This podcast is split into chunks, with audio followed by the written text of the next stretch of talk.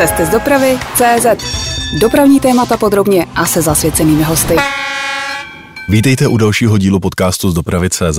Dnes se podíváme především do Skandinávie, jak se české firmě staví ve zdejších extrémních podmínkách. Já jsem Ondřej Kubala a mým hostem je Aleš Godhardt, generální ředitel Metrostav Norge a také šéf Metrostav TBR. Vítejte, dobrý den. Dobrý den, děkuji za pozvání. Jak často jste tady v Česku?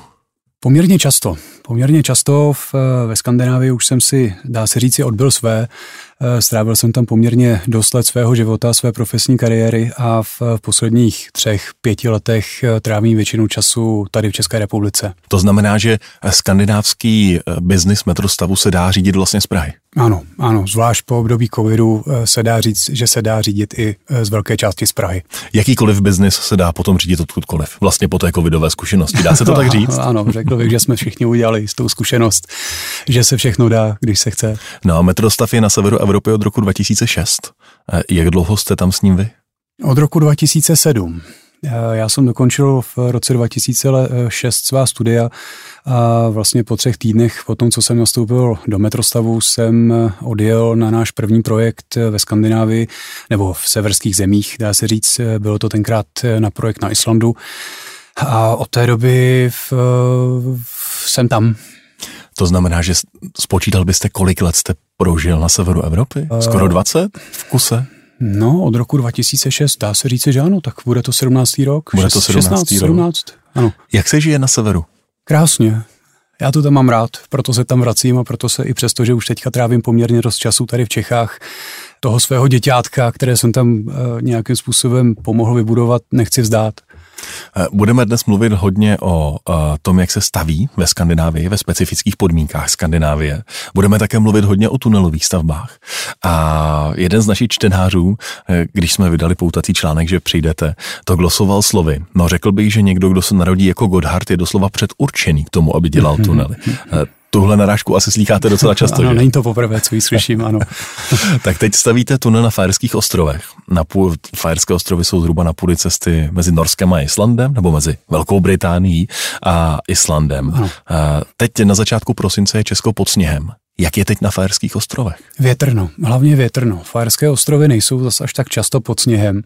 Fajerské ostrovy nejsou Island a v, skutečně v, ty podmínky klimatické, kterým tam čelíme, v, nebývají uh, spíš problematické z hlediska množství sněhových srážek, ale množství srážek jako takových. Hodně tam na prší. Fajerských ostrovech hrozně často prší. Tuším, že jsem někde četl, že na Fajerských ostrovech proprší 298 dní v roce.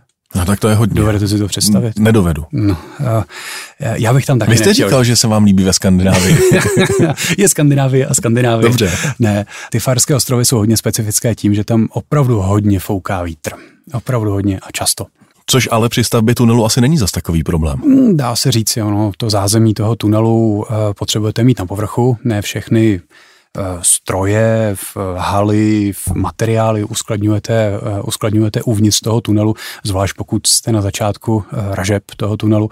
Takže v, musím říct, že se nám teda po mnoha letech, tuším, že po 14 letech stalo na Fajerských ostrovech poprvé, ne, po druhé tedy, po druhé, pardon, že nám vítr odnesl haly údržby. Ty haly byly kupované v Norsku, jsou do eh, zvláště problematických klimatických, eh, klimatických podmínek, jsou zateplený eh, a mají certifikaci na to, že vydrží sílu větru do rychlosti 180 km za hodinu. Tu danou noc, kdy nám tu jednu halu odnesl vítr, foukalo na Fajerských ostrovech 232 km za hodinu. Abych si, představ, abych si představil, co to znamená, že to nám vítr odnesl halu, tak že jí zbořil a zůstala na místě, nebo že jste ji hledali o několik kilometrů dál, včetně toho zázemí, které bylo vevnitř? Ne, ne, ne, ne, ne, zázemí, které bylo vevnitř, zůstalo naštěstí, to jsou těžký stroje a těžký, těžký materiály, které tam byly uskladněný. Odneslo to plachtu z té haly, což ale bohužel je zrovna ta nejdražší část na té hale. Ta ocelová konstrukce té haly zase není tak, tak drahá. E, ta plachta odletěla neznámo kam a bohužel jsme takhle zanechali e, špatnou ekologickou stopu někde na Farských ostrovech, ale nebylo to e, tu obrovskou 30 metrovou halu tunelu nikdy najít. No a když bychom se podívali na ten aktuální tunel, který tady stavíte, tak uh, vy jste řekl, severské hodinové prostředí je uh, sice zpravidla pevné a pro razič příznivé, ale dokáže být i někdy pěkně zákeřné. Tak jak se staví tunel na Fajerských ostrovech? Ano, ta zákeřnost, kterou jsem asi zmiňoval v, v tom článku, co citujete, spočívá v tom, že eh, vyrazíte ve tvrdých eh, skalních horninách.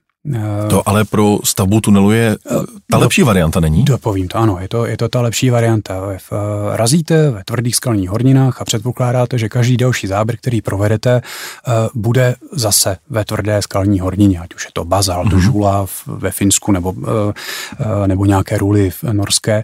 Problém nastává v okamžiku, když se vám ty geologické podmínky skokově změní. Když se skokově změní ty geologické podmínky, vy na to nejste připraveni. Uh, ano, máte, máte možnost eh, provádět řadu průzkumných vrtů uh, do, toho, do toho předpolí toho tunelu, nějakým způsobem si vykládat tu geologii, která vás, která vás čeká, ale na 100% si nikdy jistý nejste co vás čeká po tom, co vyrazíte ten další pětimetrový záběr. A co je tedy jinak, když se podíváme na tu stavební technologii v případě tunelu v takových podmínkách mm a stavbě metra D z Pankráce na Albrechtovu. Hmm. Pak, když bychom vzali paralelu s tím Nebo můžeme vzít s tím metro A třeba, na kterém jste se podílel. s tím farským tunelem uh, a porovnali to uh, třeba s tunelem Blanka, nebo jak říkáte, v, ražba, ražba metra D. Uh, předně jsou to tunely, které jsou určeny pro úplně jiné množství lidí, které potom budou využívat. Uh-huh. Ten tunel na Farských ostrovech my razíme na tom nejjižnějším ostrově Farských ostrovů, který se jmenuje Suduroj.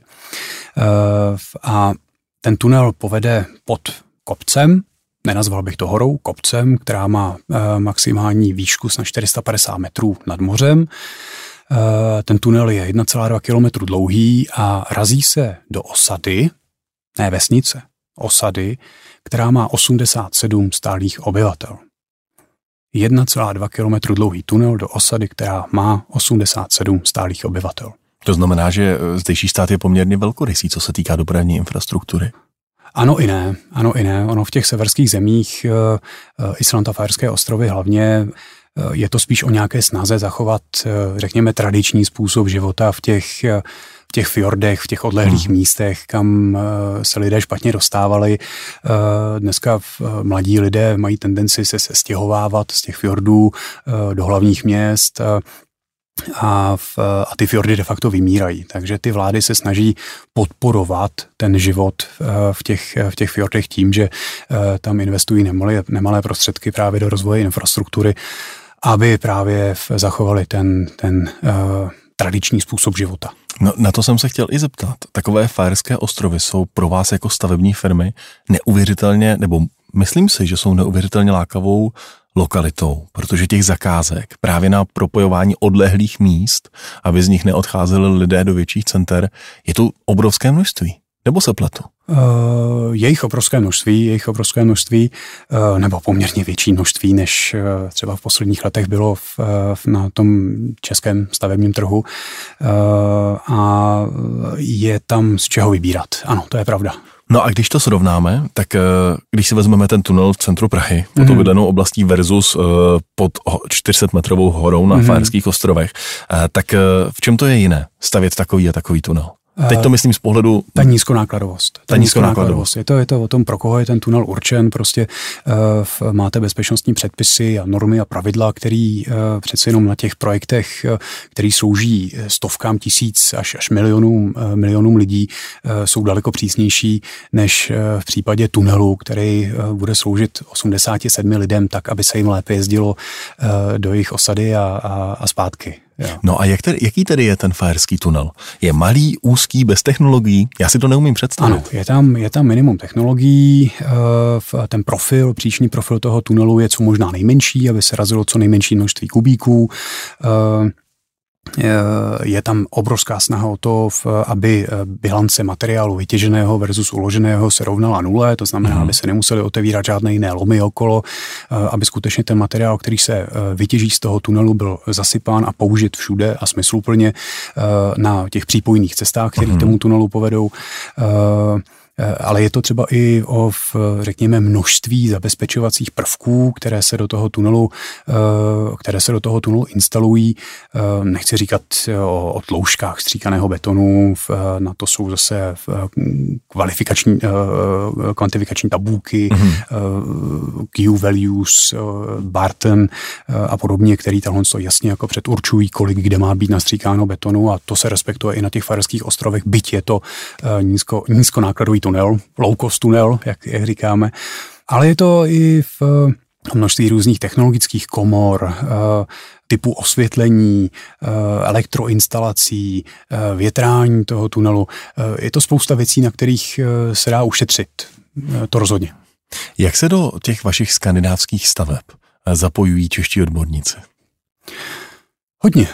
Hodně, hodně. Já v, dneska uh, můžu říct, že v drtivá většina našich zaměstnanců působících a dlouhodobě už působících ve Skandinávii, tak jsou Češi a Slováci. Mm-hmm. Jsou to kluci srdcaři, kteří s náma spolupracují už hodně dlouho a samozřejmě máme tam i nějaký podíl místních zaměstnanců. Tomu se, nechci říct, nedá vyhnout. To by mohlo znamenat, že si jich nevážíme nebo nemá, nemáme rádi, ale, ale jsou to, řekněme, odborníci nějaký speciální profese, kterými nejsme schopni zabezpečit těma našima vlastníma lidma.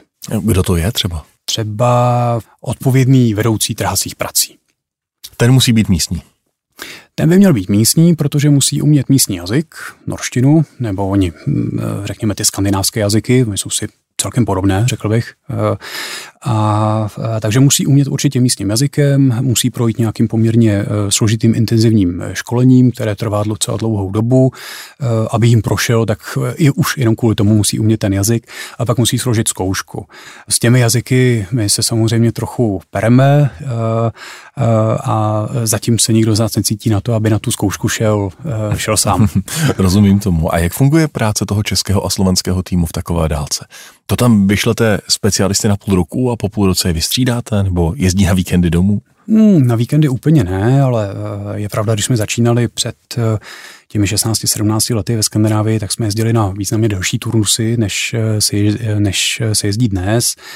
Když jsme začínali na tom našem prvním projektu na Islandu, tak ty kluci, dělníci jezdili, jezdili v turnusech 8 plus 4, 8 týdnů na Islandu a 4 týdny potom turnusového volna doma. Uh-huh. Pak se postupně začaly zkracovat ty turnusy, ta doba, co ty kluci trávili v práci, takže ve Finsku myslím, že už jsme dělali v režimu turnusování 6 plus 3 a došlo to v, dneska vlastně do stavu, kdy kluci v Norsku, naši dělníci dělají 2 plus 2 dva týdny v Norsku na stavbě a dva týdny potom doma na turnusovém volně. Relativně hodně nalétáte? Ano, ano, ano. A kolik vlastně lidí z Česká a ze Slovenska má Metrostav teď aktuálně na svých skandinávských projektech? 220. 220. 220? Ano. No ale to je obrovská, to je vlastně jakoby obrovská eh, část lidí, kteří, které tam dopravujete. Létáte běžnými linkami? Ano, samozřejmě, létáme běžnými linkami letáme běžnými linkami až, až na jednu jedinou, jedinou výjimku, kdy jsme dokončovali před třemi, před třemi roky uh, most eh, na Lososí stezce v Norsku a v, bylo to zrovna v té době, v tý, eh, té vrcholící pandemie v covidu, kdy se nám zavřely hranice a de facto přestali lítat uh, tady tyhle ty běžní linky, tak jednou jedinkrát jsme využívali, jsme využili čartrového letu, aby jsme ty kluky dovezli na tu stavbu, aby aby oni ten most vlastně mohli dokončit. A jak je to s technikou? Neumím si to úplně představit. Je to místní severská technika, anebo naopak je to česká technika, která třeba tady zrovna nemá zakázku, kterou naložíte do kontejnerů a pošlete lodí, třeba na ty Fajerské ostrovy? Mhm. Řekl bych, že před těma uh, mnoha lety jsme začínali, řekněme, s nevyužitou mechanizací uh, tady z České republiky. Postupem času jsme to dovážení těch strojů e, omezili a v dnešní době v, v, na těch stavbách, které realizujeme dnes, e, tak už máme mechanizaci, která je v, zakoupená, řekněme, v severských zemích. Buď zakoupená, nebo pronajatá. Nevozíte Už vozíme minimum, jsem tam. Vozíme, ale hmm. vozíme úplné minimum. Ona Eh, ta mechanizace, eh, kterou jsme tady kdysi dávno mývali a která se dala použít i pro tu metodu drill and blast, kterou razíme ty tunely mm-hmm. na, tom, na tom severu Evropy, tak eh, sice použitelná je, ale není úplně nejlepší. Vysvětlete mi jako lajkovi tuhle razící metodu. Metoda drill and blast je, řekněme, severská, původně severská tunelovací metoda, Někdy se o ní mluví jako o norské tunelovací metodě, eh, která eh, je de facto založená na očekávání samonosnosti horninového masivu. To Jinými znamená, slovy, bude mi to držet v tom stropě samo. Tak, tak, tak, tak. Spolehá to na to, že ta klemba toho tunelu se udrží sama o sobě střelíte, eh, protože všechny, všechny postupy, de facto všechny postupy, to znamená záběry toho tunelu se, eh, se dělají vrtnotrhacími pracemi. Uh-huh. Ty záběry jsou významně delší, než tak, jak je lze provádět třeba v České republice kvůli těm významně horším geologickým podmínkám. Takže navrtáte třeba pětimetrový záběr, ale i šestimetrový záběr, nabijete ho v dneska už začerpávanou emulzní trhavinou, kde v každém tom produkčním vrtu, ten produkční je ten, který potom eh, exploduje, mm-hmm tak, eh, tak je i rozbuška. Ty rozbušky jsou různě načasovány, provedete ten odpal, vyvětráte eh, ty splodiny, povýbuchové splodiny z toho tunelu a, a spoleháte na to, že před váma se právě otevřelo pět metrů nového tunelu. Ale? A ta klemba, ano. ta horninová klemba, že drží. To v Čechách úplně možné není. No ale vy na některých těch skandinávských tunelech, a teď už nevím, který to byl, jste řešili i právě problém se závalem. A to je ten okamžik, kdy se prostřílíte do místa, které ano. nedrží samo. Ano, ano, ano, přesně tak, přesně tak. To je ten okamžik, kdy vy předpokládáte, že před sebou budete mít zase pět metrů nového hezkého tunelu s krásnou, s krásnou klembou, která drží eh, sama o sobě.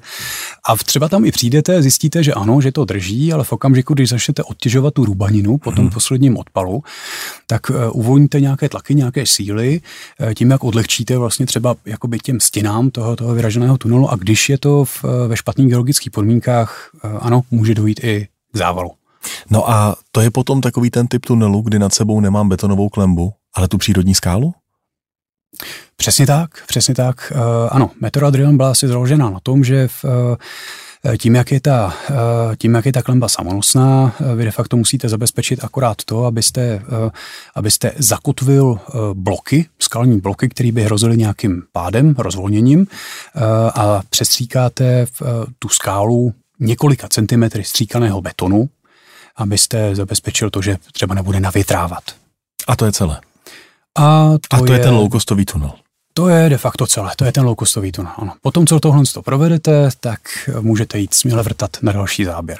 Fjordy, mráz, polární zář, to všechno vlastně jako patří do staveb e, metrostavu Norge. Co je pro české stavbaře v tomhle prostředí nejtěžší? Uh, často se setkáváme uh, s problematikou logistiky, ta logistika v, na těch našich stavbách, zvlášť právě v takhle odlehlých částech, ať už těch Farských ostrovů nebo Islandu, tak eh, je vždycky to stěžení, na co je potřeba myslet od samého začátku, od té chvilky, kdy se rozvíjíte, že teda jste podal tu nejnižší nebo nejlepší nabídku. A, eh, ta logistika eh, bývá problematická. Proč zrovna logistika, když říkám, že si tam vozíme svoje vlastní stroje, když se nebavíme o zemích, jako je Norsko, který je, řekněme, soběstačný, co se týká těch hlavních stavebních materiálů, mm. kterými potřebujeme, a bavíme se třeba o Islandu nebo o Fajerských ostrovech, tak v těchto zemích nejsou vlastně žádní výrobci tady těchto z těch materiálů.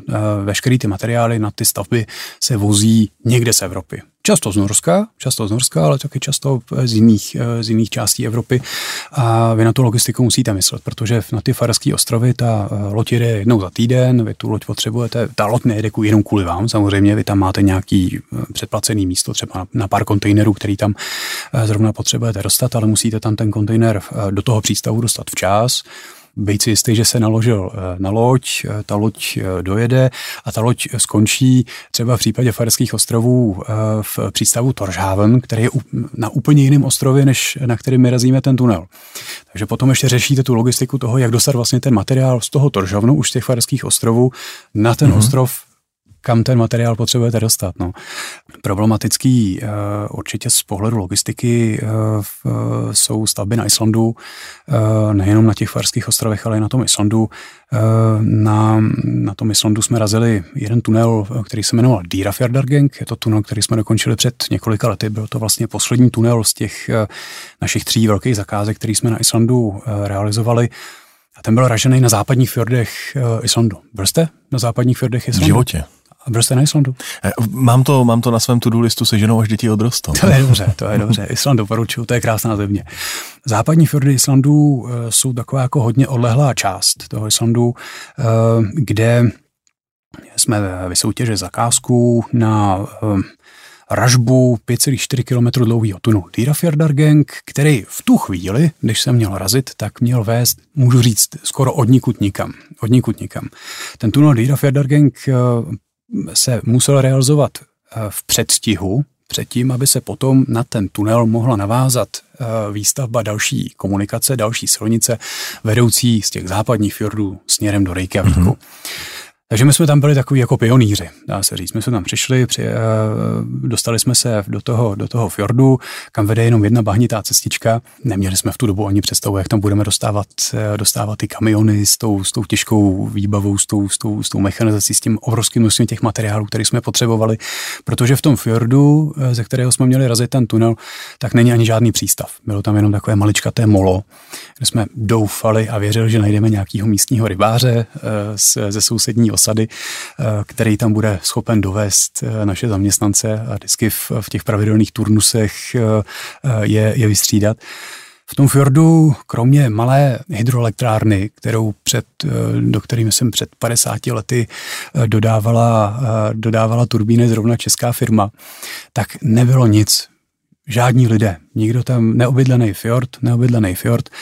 A z tohohle fjordu máte začít realizovat, razit poměrně dlouhý tunel. Takže to byla jako velká a těžká písemka, ale zvládli jsme ji docela dobře. Zvládli jsme ji tím, že jsme na stavbě měli svoji vlastní betonárku. Tu betonárku jsme měli zásobenou eh, ze sil, kde v, v zimním období, kdy de facto v zadávacích podmínkách znělo jasně od investora, já vám otevřu cestu, ale otevřu vám tu cestu jenom jednou za tři měsíce a vy máte povinnost se na ty tři měsíce zabezpečit veškerým materiálem, tak abyste mohli ty práce provádět bez nějakého zdržení, bez, bez nějakých problémů. Takže na té stavbě jsme byli nuceni mít velký skladový zásoby, jak mm-hmm. kameniva, cementu, aby jsme si mohli míchat, míchat beton, urychlovačů do betonu, uh, různých dalších injektážních směsí, uh, nafty. Myslím, že jsme tam měli svýho času 55 tisíc litrů, litrů nafty v, v tancích. Ale eh, pak i takové věci jako, jako dost jídla. Pro, pro ty všechny zaměstnance, který jsme tam měli, eh, museli jsme řešit eh, třeba problematiku odpadů a, a podobně. To je ten tunel, o kterém jste říkali, že to bylo nejbizarnější místo na světě, kde jste kdy stavili? Ano, řekl bych, že to bude on. Řekl bych, že to bude on.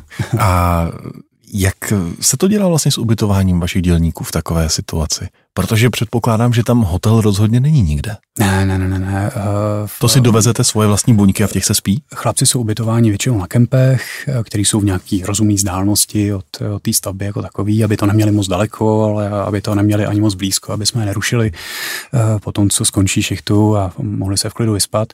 Takže v buňkách, ano, v buňkách. Součástí toho buňkoviště je i kantýna, kde máme svého kuchaře, který vaří naše jídlo a hm, jsou tam různý společenský zázemí, aby tam mají samozřejmě televizi, pingpongové stoly a podobně, tak aby ten čas, kdy nemusí trávit v tom tunelu, mohli nějak aspoň trošičku rozumně využít.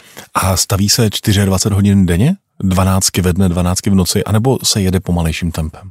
My máme tu snahu o to, aby jsme vždycky razili v 24 hodin denně, nerazíme teda v neděli, uh, razíme 24-6, ne mm-hmm. 24-7, v neděli jeden odpočinku a to, a to ctíme. Uh, a ale v, ano, snažíme se, aby ty práce probíhaly kontinuálně. Už několikrát jste použil slovo chlapy a kluci. Mm-hmm. Ženy v takovém týmu nejsou? Na Dýrafjordu eh, byla jedna žena, na Dýrafjordu byla jedna žena, eh, nějak si nestěžovala, byla velice spokojená, ale je pravda, že v, eh, co se týká profesí tuneláře, myslím si, že nemáme bohužel ani jednu ženu tunelářku. Ani jednu. Ale máme určitě hodně žen, který působí v kancelářích, ať už je to v, v přípravě, nebo v ekonomice, v, anebo v HR. Takže v, ženy zaměstnáváme, jsme za ně velice rádi, že jsou součástí našeho týmu, ale do té vrtačky zatím žádná z nich cestu nenašla. Ještě dvě věci z toho, co jste říkal, mě zaujaly. Ta první možná by mě zajímalo, kde se na takhle opuštěném místě vezme dostatek elektrické energie pro vaší stavbu? Uh, jestli jste poslouchal pozorně, tak uh, na tom tunelu Dýrafjordur právě v tom fjordu byla jedna jediná věc a to byla malá hydroelektrárna. Takže o tamtud. A ta stačí? To stačila. To na, stačila. na potřeby té stavby jo, to, je, jo, to potom vyhovuje. No a zaujalo mě i, když jste mluvil o té trhavině. Mm-hmm. Uh, takže moderní trhavina, kterou vlastně nalévám do toho, do toho nebo začerpávám, jste použil mm-hmm. slovo, do toho, do toho vrtu, to je dnes gel, nebo tekutina, nebo jak to ano, vypadá? Ano, to, to už tak. není nic pevného, co bych tam je nadspal s rozbuškou. Jak... Ne, samozřejmě můžeme používat i ty náložkované nálože, uh, i ty náložky jako takový, to, řekněme to pevný, to pevný střelivo, uh, ale drtivá většina uh, toho střeliva, co používáme pro naše trhací práce, jsou právě tady ty emulzní začerpávané trhaviny. Takže to je gel? Je to gel. Je to gel. Aleš Godhart je dnes naším hostem. Posloucháte interview Cesty z dopravy CZ. Když bych se zeptal na vaše nej, tak nejzajímavější stavba, na které jste se podílel, by byla jaká? těch uh, staveb, které byly zajímavé. Ale takhle, ty stavby, které děláme v té Skandinávii, tak si myslím, že jsou svým způsobem zajímavé všechny a všechny mají nějaké svoje specifika, ale, ale kdybych měl vytáhnout uh, třeba dvě, uh-huh. na které jako rádi vzpomínáme, tak by to byl uh, projekt silničního tunelu Nordfjordargang, který jsme razili v letech 2000 2013 až 2015 na východních fjordech Islandu. Do dneška ten tunel drží eh, prim jako nejdelší silniční, eh, silniční tunel na Islandu, který kdy byl vyražen.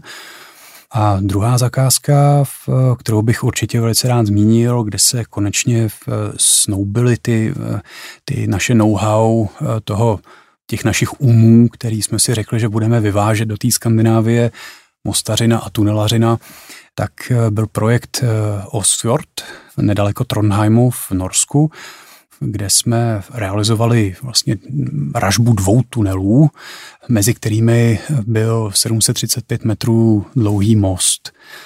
Za tady tuhle zakázku jsme dostali i cenu v rámci soutěže Stavba roku v Norsku, kde ten projekt byl hodnocen jako top 3 nebo v hmm. top 3 projektů, eh, kdy vlastně odborníci, ale nejenom odborníci, i veřejnost vybírala ze 600 projektů v tom daném roce. A čím byl ten váš tak výjimečný? Protože kombinace tunel, most, tunel zase není neobvyklá. Já bych řekl, že v, uh, vypadal velice hezky, ať už ty tunely byly krásný, ten most byl úplně nádherný. Ti, co ho neviděli, tak eh, doporučuji si ho najít, vygooglovat. Eh, je to spřažený ocelobetonový most eh, na vysokých pilířích vedoucí přes překonávající fjord v úžasném prostředí. Úžasném Ten projekt prostředí. byl v takovémhle případě také váš? A nebo jste už stavili jenom podle připravených not? Náš nebo podle not? Jak to myslíte? Uh, jestli, jestli jste byli autory uh, projektu v mm-hmm. tomhle případě, mm-hmm. anebo jestli jste měli na starosti jenom tu realizaci? Ne, ne, byl to eh, projekt typu Design Bit and Build, to znamená, v, investor byl zodpovědný za přípravu projektové dokumentace a, a my jsme jenom podle té uh, dokumentace stavili. Uh, nejtěžší projekt, na kterém jste pracovali ve Skandinávii? No, nejtěžší, já bych řekl, že v, pro nás nejtěžší byl asi ten první, s okolností teda taky na Islandu. Eh, to byl ten projekt, na který já jsem nastupoval v roce 2007. Ten projekt už rok běžel, protože se realizoval od roku 2006 a byl to v projekt ražby silničních tunelů Hedensfjordargang, eh, kde jsme, bylo to poprvé vlastně, co hmm. Eh, jsme začali realizovat tady touhle metodou. Do té doby jsme razili tunely, řekněme, podle těch zásad, principů té nové rakouské tunelovací metody v, eh, tady v Čechách. Eh, s tím ty zkušenosti byly samozřejmě velké, eh, ale do toho, do té metody Drill and Blast jsme šli poprvé až na tom Islandu v tom roce 2006. Byl to i poměrně velký projekt, protože v těch tunelů tam bylo dohromady 10,5 kilometrů, co jsme měli vyrazit. Oni byli dva, ty tunely. A, a tam jsme narazili na a, několik překážek, na hmm. několik překážek. Jednou z nich byla devalvující islandská koruna. Možná si na to ještě vzpomenete v letech 2008, 2007, 2008 v islandská ekonomika dostávala hodně zabrat. Fakt to islandská měna, kterou my jsme byli vypláceni za ty naše práce, tak z dne na den ztratila mm, de facto většinu své hodnoty. To bylo první, eh, první taková facka, kterou jsme dostali od Islandu. Eh, druhou, druhou jsme dostali od té geologie, kterou jsme tam, kterou jsme tam razili. Velice, eh, velice velké množství vlastně pronikající vody do těch námi vražených, vražených tunelů. Ta voda byla velice chladná, byla pod vysokým tlakem, aby jsme se jí zbavili, aby vlastně bylo vůbec možné ten tunel dál razit. Eh, protože nechcete, aby eh, vám tam 10 až 12 metrů vodorovně stříkala hmm. voda eh, z nějakého vrtu. Potřebujete se jí zbavit, potřebujete vlastně nějakým způsobem zacelit, řekněme, tu potrhanou horninu, tu potrhanou horninu. Na to se používají, na to se používají injektáže, ty v obyčejně bývají, pokud je to jenom trochu možné, cementové, které jsou i významně levnější. V případě toho Islandu nešlo použít cementové injektáže, protože ta pronikající voda měla méně než 4 stupně Celsia a v, eh, nehydratoval nám cement.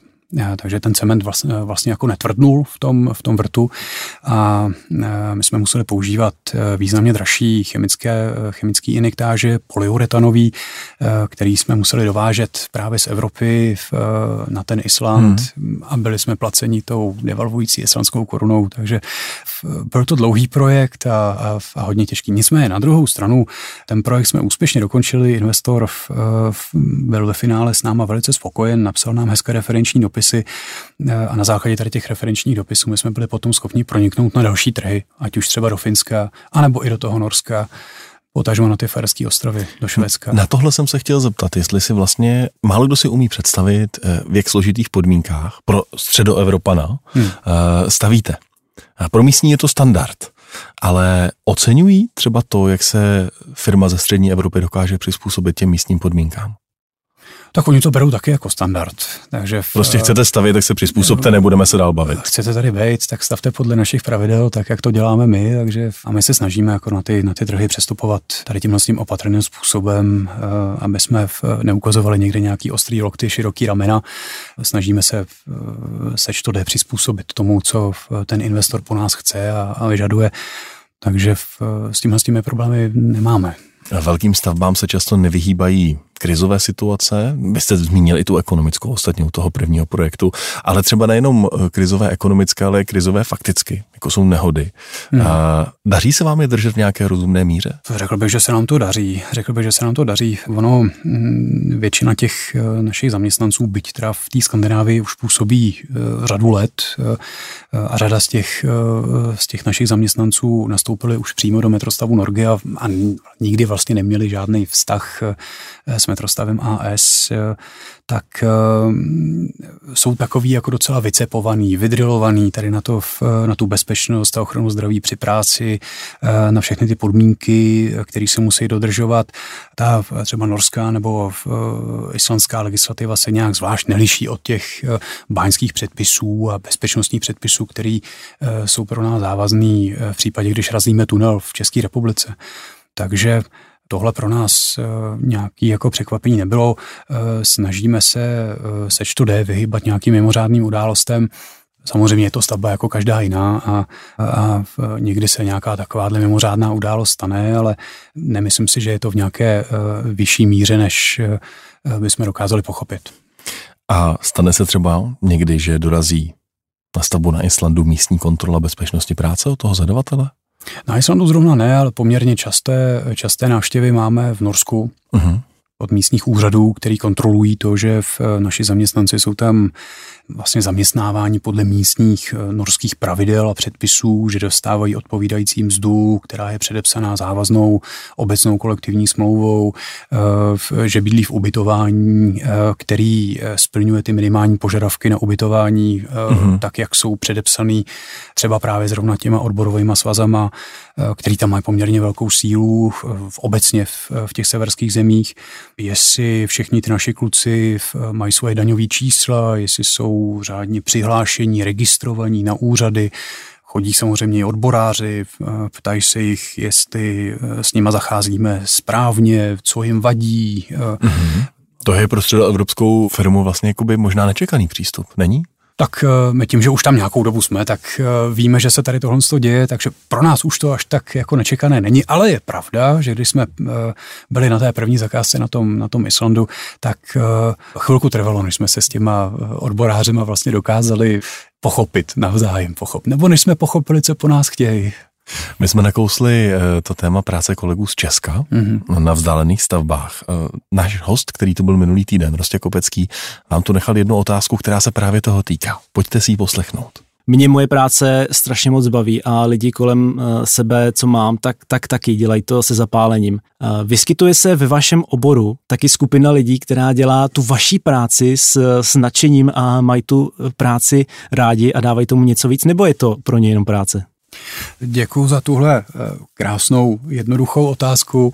Eh, eh, samozřejmě všichni ty naši chlapci to dělají kvůli tomu, že je ta práce hrozně baví. Všichni jsou to srdcaři, který neváhají, nechají doma rodinu, děti, přítelkyně, partnerky, kamarády a, v, a odjedou takhle pracovat někam do zahraničí, tráví tam poměrně do svého, svého času a to by asi nešlo bez toho, aniž by eh, o nich řekl, že jsou to srdcaři. Takže... Může se manželka přijet za svým mužem podívat eh, na stavu v Norsku? Může, může. A, v, a děje se to? Eh, občas se to děje, ano. ano. Táta se pochlubí, na čem pracuje a zase potom pošle výpravu domů. Dá se říct. Proč jste vlastně zakládali ceřinou společnost zrovna ve Skandinávii? Proč tady nestačí fungovat jako divize nebo nějaká organizační jednotka? Mm-hmm. Asi myslíte organizační složka versus, eh, řekněme, ceřiná společnost. Eh, jestli Asi je to přesnější, jsem like. Protože vy tam vlastně musíte mít nějaký subjekt prostřednictvím kterého mm-hmm. vy tam zaměstnáváte lidi, platíte daně, splňujete vlastně, děláte účetní závěrky, který auditujete, takže nějaký subjekt tam mít musíte. A my jsme vlastně hnedka v, na Islandu jsme zakládali jako metrostav AS v tom roce 2000 možná pět, to bylo ještě před eh, tou realizací toho projektu, první organizační složku, kterou jsme měli na severu Evropy eh, a prostřednictvím té organizační složky jsme eh, jsme realizovali ten první projekt. Podobně jsme se k tomu zachovali i třeba ve Finsku a prapůvodně také v Norsku. Prapůvodně také v Norsku. Proč jsme zakládali organizační složky a ne rovnou ceřené společnosti, na které se snažíme koukat jako na takovou jako plnohodnotnou formu hmm. podnikání. Jo? Ta organizační složka byť není nikdy napsaný, že ji nemůžete používat 20, 30, 20, 20 30 let nebo, nebo jak dlouho chcete, mm-hmm.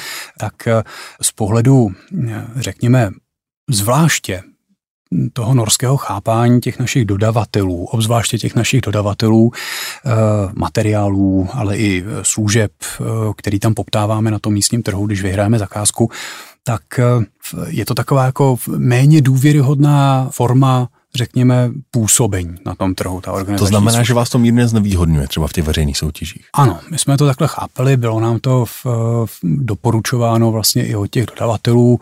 Ale já bych vám dal rád lepší cenu za ten kubík toho betonu, ale ale vy nejste norská firma. Tím, že jste organizační složka, jste tady uh-huh. tak jako asi na návštěvě, nebo ono to tak působí, že jste tady na návštěvě, tak to prostě nemůžu udělat tady tohle. Takže v roce 2019 uh, eh, už začal vznikat nějaký první koncept toho úvaha vlastně o tom, že bychom tam založili ceřinou společnost. To se nakonec podařilo až v roce 2020, uh, byť tuším, že to bylo v lednu 2020. A od té doby se snažíme rozvíjet vlastně to naše podnikání v tom Norsku, protože hlavně je pro nás to Norsko v tuhle chvíli, eh, to je pro nás eh, nosný, mark, eh, nosný trh, hlavní, hlavní, hlavní stavební trh, na kterém působíme, tak, tak rozvíjet prostřednictvím tady té firmy Metrostav Norge AS.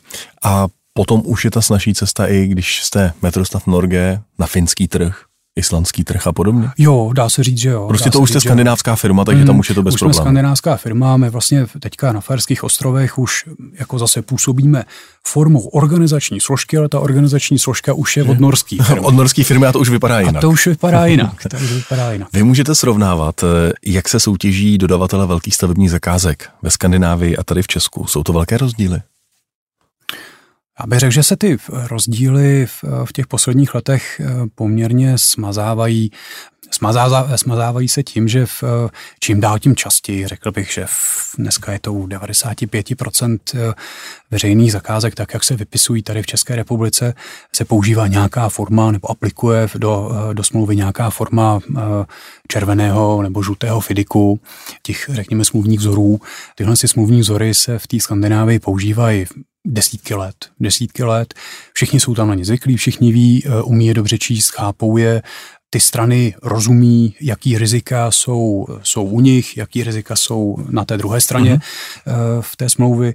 Eh, zodpovědnosti ty smluvní vzory jsou tam perfektně vypracovaný, jsou použitelný i na jako různé typy projektů, jsou různý smluvní vzory. Uh-huh. Jo, dokonce máte i smluvní vzory na to, když působíte v pozici uh, hlavního dodavatele, ale pak uh, máte zvláštní smluvní vzor, když působíte v pozici subdodavatele. I tam jsou, řekněme, daný nějakým způsobem pravidla, nějaký jakoby meze, ve kterých vy se máte pohybovat, ve kterých se chce pohybovat subdodavatel, ale i vy vlastně, protože víte, že ty smluvní vzory jsou hodně vyvážený. V tom bych řekl, že ještě bychom mohli trošičku postoupit. My tady v Česku myslíte? My tady, my tady v Čechách, ale to je samozřejmě na tom, jak komu to vyhovuje. No a soutěžení na cenu? Je ta cena na severu Evropy a tím stěžejním, s tím stěžejním kritériem, které rozhoduje? Někdy tomu tak je a někdy tomu tak není. Jsou zakázky, které se soutěží ryze na cenu, Třeba na Fajerských ostrovech se, eh, se soutěžilo čistě na cenu. Eh, jsou zakázky, eh, u kterých investor předem dá, řekněme, soft kritéria, nějaký ty ostatní jakoby podmínky, hodnocený, hodnotící kritéria, ať už je to plán organizace výstavby, harmonogram, kvalifikovaný personál, eh, ale i třeba eh, poměrně nezanedbatelný hodnotící riziko v případě takových projektů často bývá, řekněme, posouzení eh, uhlíkové stopy. Uh, Nejste v tomhle tom, když jste firma z Česka a dovážíte letadlem zaměstnance méně konkurenceschopní? Ano, jednou, dvakrát už se nám to stalo. Že skutečně investor, přestože jsme měli nejnižší cenu podanou do nabídky, přestože i ostatní hodnotící kritéria jsme měli zpracovány velice dobře, chtěli jsme to dělat hmm. velice dobrým personálem, tak se ve finále rozhodl předělit tu zakázku jinému subjektu, který působí místně, lokálně. A má tedy nižší uhlíkovou stopu. A má tedy nižší uhlíkovou stopu. A když jste mluvil o tom, že vlastně je hrozně důležité, nebo velmi důležité, aby jste působili jako lokální firma, abyste mm. se dostali k lepším smluvním vztahům, k lepším zakázkám, a možná i k lepším cenám, mm. tak eh, nenarážíte někdy na problém, eh, byť je to velmi daleko s těmi korupčními kauzami tady v Česku, kde jste byli souzeni a odsouzeni za korupci? Ptají se? Vaši ptají se, norští, ptají se, ptají norští se. zákazníci, co se to tady děje? No nejenom zákazníci, ptají se i dodavatelé, ptají se partneři, eh, se kterými chceme ty, eh, ty zakázky nabízet. Eh, samozřejmě je to problém, který se řekněme v té Skandinávii řeší od nějakých roku 2000 17, řekl hmm. bych, kdy jsme byli nuceni postupovat první due diligence. Tenkrát jsme byli velice překvapení, protože si due diligence na nás dělal náš subdodavatel. Hmm. Ale my jsme stáli o toho subdodavatele a a tím due diligence jsme prošli, bylo to v pořádku, ale je to poměrně častá věc. Je to poměrně častá věc. Hodně Jak často, na to odpovídáte? Hodně často vysvětlujeme pravdu. Pravdu. Řekněte mi, hm, možná ještě když se zastavíme u metrostavu Norge, jak se mu daří po té hospodářské stránce? Zatím musím to trošku zaklepat, eh, se daří eh, docela dobře, nebo velice dobře. My de facto v, eh, tím, že Přesto přeze všechno jsme začínali v roce 2020 tady s touhle společností. Já už jsem tady jednou zmiňoval COVID, ale ten COVID v tom roce 2020 znamenal pro nás mimo jiné to, že jsme, byť jsme měli založenou novou firmu v Norsku, tak jsme do Norska de facto nemohli cestovat. Nikdo z nás nechtěl tam odjet s tím, že nebude vědět, kdy se bude moct vrátit zpátky. Takže ten první rok eh, byl velice těžký. První rok byl velice těžký a dá se říct, že eh, z hlediska nějakého obratu, který jsme byli schopni udělat, eh, úplně minimální. Druhým rokem už jsme byli schopni získat svoji první zakázku, byť to nebyla zakázka Eh, kterou bychom realizovali v Norsku, ale svoji první zakázku jako takovou jsme eh, realizovali ve Švédsku. Eh, znova reflektuju na ten covid, kdy asi si ještě vzpomenete, že ten švédský přístup k té pandemii byl hodně odlišný mm-hmm. od, od toho českého, ale i od toho norského. Nicméně výsledky ty země potom měly ve finále všechny velmi podobné. Já se to tak nějak pamatuju, že, že ty výsledky byly víceméně podobné. A No ale v, my jsme teda v, začali realizovat uh, projekt ve Švédsku, bylo to s okolností uh, jako subdodavatel pro uh, jinou, řekněme pro naši sesterskou společnost v Subteru, která v tom, v tom Švédsku realizovala výstavbu uh, úseku metra, uh, takže v, tam se s náma bratrsky, řekl bych, v úzovkách podělili, byť jsme byli v té pozici toho sudravatele a tam jsme působili. No a pak se trošičku ty pravidla, ty restrikce ohledně toho covidu uvolnili. Ty investoři v Norsku zase začali vypisovat nové projekty a my jsme začali v těch prvních projektech být úspěšní a to se daří do dneška. Takže v, v dneska, když bych řekl, že v, si vidíme s metrostavem Norgen obrat v tomto roce někdy okolo 1,3 miliardy korun, 220 lidí a ty zakázky nám zatím docela šlapou. Vy jste zmínil metro, vy jste se také podílel na vlastně prodloužení jedné z linek Helsinského metra. Jak moc prestižní projekt to byl? Určitě to byl velice prestižní projekt svého času eh, v výstavba Lencimetra, to znamená finsky západní metro, byla pravděpodobně největší infrastrukturní zakázka realizovaná, realizovaná v Evropě. Hmm. Realizovalo se tam tenkrát víc než 28 kilometrů uh, tunelů metra, několik stanic. My jsme se jako metrostav ještě tenkrát uh, jako organizační složka v, uh, podíleli na výstavbě de facto tří takových e, úseků, které byly jednotlivě vypisovaný. On se to nevypsalo uh-huh. najednou, ale vypisovalo se to po částech, po takových menších lotech. Nám se teda podařilo uspět ve třech z nich a, a ta zakázka byla fajn. Bylo to komplikovaný, jako každá jiná, ale, ale v, měli jsme tam i některý poprvé, Některé podmorské tunely tuším ano, tam byly. Ano, ano. Poprvé jsme tam, eh, jsme tam realizovali ražbu metra pod mořem, byť to byl malý kousek, 2x200 eh, metrů traťového tunelu, ale skutečně to bylo pod mořem. Navíc ta problematika té ražby pod mořem tam byla umocněná tím, že ty traťové tunely metra jsou obyčejně mělce založený, takže tam máte nad sebou hodně málo nadloží málo nadloží znamená větší pravděpodobnost průsaků, eh, průsaků vody do toho vašeho nebo vámi eh, realizovaného raženého díla. Eh, to se taky dělo, naštěstí ta salinita, salinita toho, toho moře ve Finsku není, není příliš vysoká, ale stroje trpěly tak jako tak a prováděli jsme tam obrovské množství iniktážních prací, tak aby jsme de facto zacelili tu, tu skořápku okolo, horninovou skořápku okolo toho vyraženého tunelu. To se podařilo, to byla první vlastně naše zkušenost s ražbou s podmorskými eh, tunelama. Druhá byla v Bergenu, eh, taky v poměrně krátkém úseku, kdy jsme razili hm, vlastně eh, kabelovod, dá se říci kabelovod, ale byl to tunel běžného profilu hm, pro jednoho veřejného zadavatele tam a část toho úseku, a ta byla ještě kratší, myslím, že to bylo asi v 60 metrů, tak byla realizována pod mořem. Kromě té vody, jestli jste se, hmm.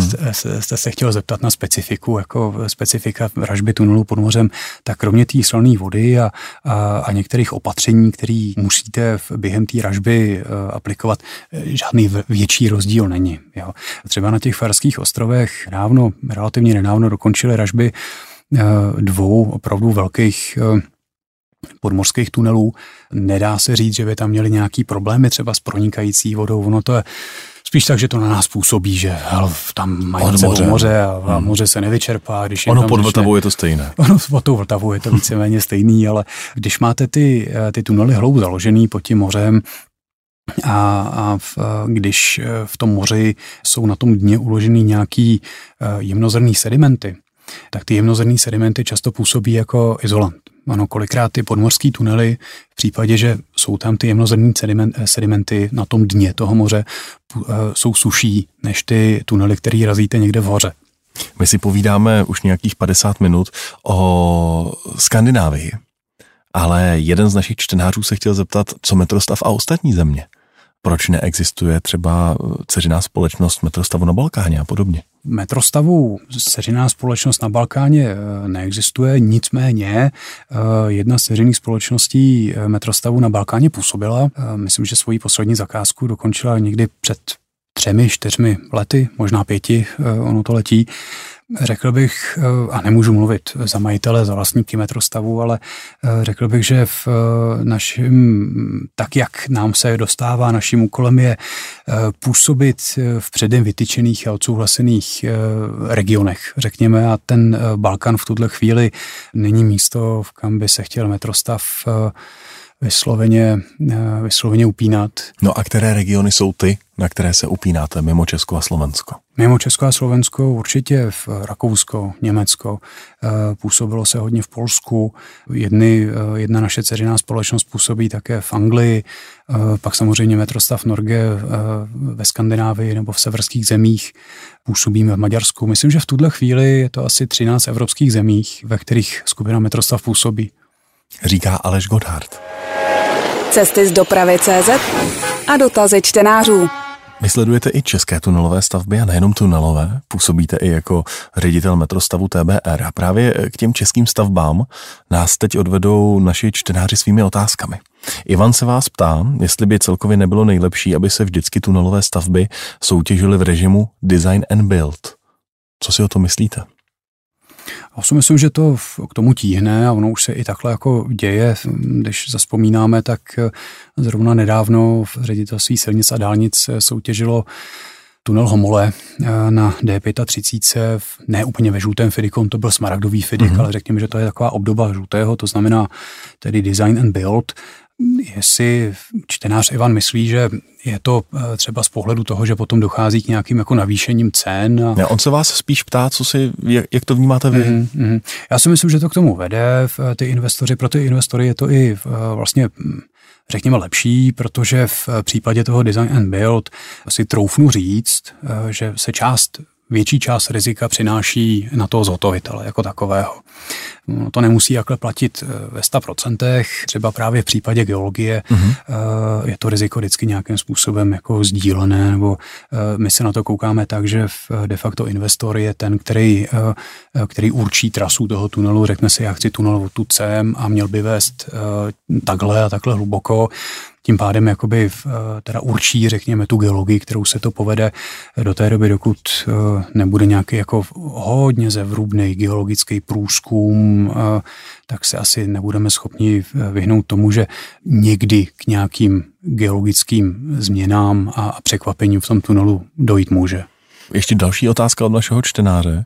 Staví se aktuálně někde na světě železniční tunely o délce 3,5 nebo 4,5 kilometru jako dvoukolejné, anebo se nyní staví tento typ tunelů jako spíš dvojice jednokolejných tunelů, ražených eh, TBM, případně Drill and Blast? A píše, že naráží na plánované tunely v úseku Nemanice Ševětín hmm. na koridoru zprávy železnic. Hmm. Jaká je ta zkušenost ze světa? Já bych řekl, že ta zkušenost je eh, různá. Eh, je různá. Je to, eh, eh, řekněme, o těch investorech a o tom, jak se tradičně v jaké dané zemi ty tunely razily jestli dvoukolejný nebo jednokolejný a dva, tu, a dva tubusy. Záleží to skutečně na těch, na těch podmínkách, na té místní legislativě. Tím jednokolejným tunelem vy sice třeba ušetříte trochu času, vytěžíte pravděpodobně stejný množství kubíků, ale třeba si zkomplikujete, zkomplikujete cestu nějakých unikových cest, které můžou sloužit mezi těma dvouma tubusama, které jsou na sobě nezávislí a, a de facto oddělený od sebe, ale propojený uh, nějakýma bezpečnostníma propojkama Je to, o tom, je to o tom přístupu, je to vždycky o té místní legislativě. Jsem přesvědčený o tom, že se razí dvoukolejný tunely železniční v takovýchhle dílkách v jedné zemi a v jiné zemi se to zase razí jako jednokolejný dva tubusy. To znamená, jde především o geologii a politiku toho státu. Já si troufám říct, že ano, ale nejsem odborníkem na celý, na celý svět, to rozhodně ne. Krištofa by zajímalo, jestli vás nezajímá italský trh. Po italském trhu jsme chvilku popuk, pokukovali, eh, ale v, eh, nakonec eh, jsme v něm žádné aktivity nerozvinuli svého času, a není to tak dlouho, možná je to rok a půl, dva roky. Nás dokonce oslovovali nějaké italské firmy ke spolupráci v, na výstavby vysokorychlostních tratí v Itálii. Nakonec jsme se pro tu variantu nerozhodli. Už tak jsme, řekl bych, poměrně rozkročeni. Čtenář, který se podepsal jako RLM, se ptá, jaký je váš názor na plánované tunely tady v Česku, jako je Krušnohorský, ten by měl sloužit mm. mezi Ústím nad Lobem a Drážďany pro vysokorychlostní trať jednou, anebo ten Berounský, který by spojil Prahu s Berounem. Moc se na ně těšíme a vyhlížíme je. Těšíte se na zakázku? Těšíme se na zakázku a v, držíme palce v, veřejným zadavatelům, aby se jim podařilo tyhle projekty, nádherné projekty v co možná nejkratší době vypsat, aby jsme na ně našli peníze a, a my je potom s radostí budeme realizovat. Ten Krušnohorský tunel bude mít ještě další specifikum, že to bude de facto přeshraniční tunel a bude se v něm muset skloubit de facto legislativa německá a česká, české báňské předpisy versus ty, versus ty, ty německé. Já sám jsem na to zvědavý jak se tady tohle podaří skloubit, dát dohromady, odkud kam ty tunely ve finále povedou a, a určitě to bude u jedny jako z nejúžasnějších podzemních staveb v České republice. A ještě jedna čtenářská otázka. Jestli plánujete k razíštím štítům Tondovi a Adéle přikupovat případně další podobné stroje? Tak ta obnova té mechanizace v, probíhá de facto kontinuálně. V, v, jestli se jednou budou kupovat nějaké nové štíty, to je v, na to je v tuhle chvíli těžko říct. Eh, samozřejmě tak velká investice, jako je nákup nového uh, razícího, uh, razícího štítu, vlastně podlíhá, podlíhá tomu, že napřed uspějete v nějaké zakázce. Která to zaplatí. Která to v, svým způsobem aspoň částečně zaplatí. Jak je to vlastně s těmito obrovskými razícími štíty? Protože ty si odbydou ražbu a potom jsou někde uskladněné, dokud pro ně není další zakázka, nebo jak se to dělá? Někdy ano a někdy ne. Eh, například po dokončení uh, ražeb tunelu uh, Ipovice, který Metrostav realizoval pro zprávu železnic, se v, ten stroj de facto podařilo, podařilo prodat, byť za velice nízkou cenu, ale podařilo se ho prodat. To znamená, kde dnes razí Tonda a Adéla nové tunely, to netušíte? Eh, Tonda a Adela nerazí nové tunely. nerazí? ne, ne, ne, ne, ne. Uh, ale eh, víme, že v štít, který byl použit v Ejpovicích, tak pravděpodobně nějaký tunel ještě zrealizoval. Pro koho a, a, a kde eh, nevíme, protože v ten stroj se prodával zpátky výrobci, eh, který nám vlastně ten stroj tenkrát prodal, ale, eh, ale pravděpodobně byl ještě někde nasazen. Funguje to tak, že pokud jedna třeba velká společnost dorazí někde v Evropě tunel, má na něj pořízený takovýto obrovský razící štít a pak pro něj nemá práci, že ho prodává nebo že ho třeba pronajme někomu jinému, kdo vyhrál zakázku v jiné části Evropy? O těch pronájmech bych eh, v případě v těch TBM eh, trochu pochyboval, i když uh, možné dneska všechno.